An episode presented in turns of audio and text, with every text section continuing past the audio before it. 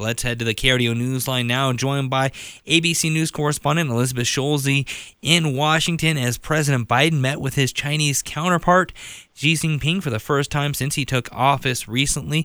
Elizabeth, what came out of that high profile meeting between the two leaders? Hey, good to be with you. Well, there really were low expectations for this meeting set from both the White House and from the Chinese government. So in some ways, expectations were exceeded. There was this clear effort from both President Biden and Chinese President Xi Jinping to try to show that they're open to cooling off some of the heightened tensions that have been in place now for several years. Really, the relationship between the U.S. and China has found itself at this low point. A series of, of, of, events have led to that. We saw the trade war over the past couple of years. There was the differences in COVID policy and differences over Taiwan. And while there are clearly still differences on a lot of those big issues, we did see an, uh, an openness from President Biden and Xi to kind of put those aside and say that there are areas that they can cooperate on going forward. Uh, issues like climate change, for example, where they said there should be a partnership between the United States and China. There should be a way to kind of prevent this competition between the two countries, they say, from becoming a more uh, clear conflict. And does this stem from the acrimonious relationship that some might say uh, the former president, uh, fr- uh, President Trump, had uh, with China? Yeah, it's a great point because that's something that President Biden has alluded to, saying he's trying to return to a more normal relationship that can coexist without it being so incredibly tense, while at the same time recognizing that some of those issues that former President Trump really brought, you know, to the forefront, issues over trade, issues over uh, intellectual property theft, for example, those are still there. So trying to walk that line a little bit, but also acknowledging that, you know, when it comes to the two biggest economies in the world, which are the U.S. and China, there are areas where they need to be on the same page. And one, you know, kind of notable headline that came out of that was that President Biden doesn't want this relationship to continue escalating to what he called a new Cold War. He said he, he, there doesn't need to be this kind of stalemate in relationship between the two countries that it's so impossible to exist together, even though you know they haven't found those kind of solutions on on issues like trade that that were were such a big focus of the Trump administration.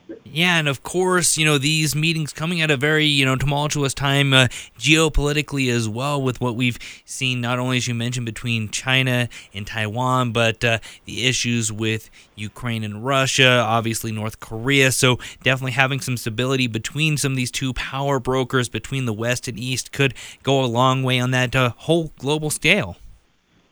No doubt, and and Ukraine was a big topic of conversation in this conversation between uh, Xi and Biden. You know, China has not openly supported the efforts from the U.S. and from Europe to kind of help Ukraine fight Russia's aggression, trying to sort of been this third party on the sidelines, saying it doesn't totally support Russia, but it also doesn't support, for example, the sanctions that the U.S. and its allies have put in place.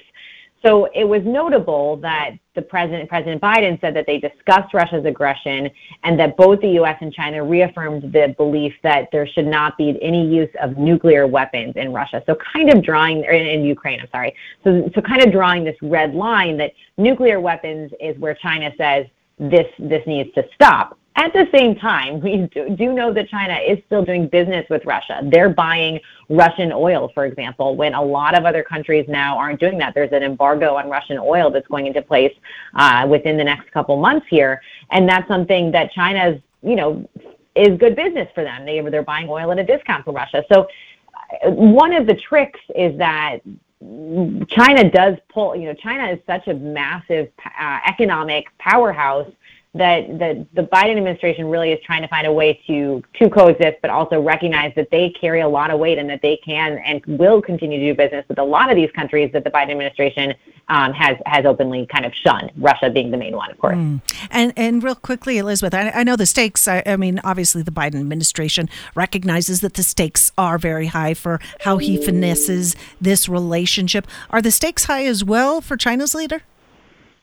Uh, no doubt. And, and this was interesting because we came into this meeting where President Xi from China had just kind of secured another term as a leader. And he he's really kind of bucked history by trying to, by, ta- by continuing um, his, his leadership for longer than had been expected. And he has, he's really kind of shored up support as far as getting and you know this is an autocratic regime. There's just no question that the way that president xi has approached his role versus how president biden you know this is there's completely different forms of government. And biden is coming off of a win here in the us as far as the midterms and getting control of you know the the senate looking like the house is going to go to republicans but still kind of a better than expected showing for his party. While there, you know, the way that that China is operating, it is just it is not even close to a democracy, and that's something that the White House has been aware of and is trying to kind of understand that this that that Xi's doing business in a different way, but there, the stakes are high for him too, and that he has to find some way to kind of not escalate. He's really tried to do this this um, inner inner strategy focused on on within their own country, and and that's something that he's trying to he's looking within at the same time trying to coexist uh, in a way perhaps uh, the, the president is too in the U.S. here. Mm, fascinating. Elizabeth Schulze, ABC News correspondent, thank you for this report. Thanks so much for having me.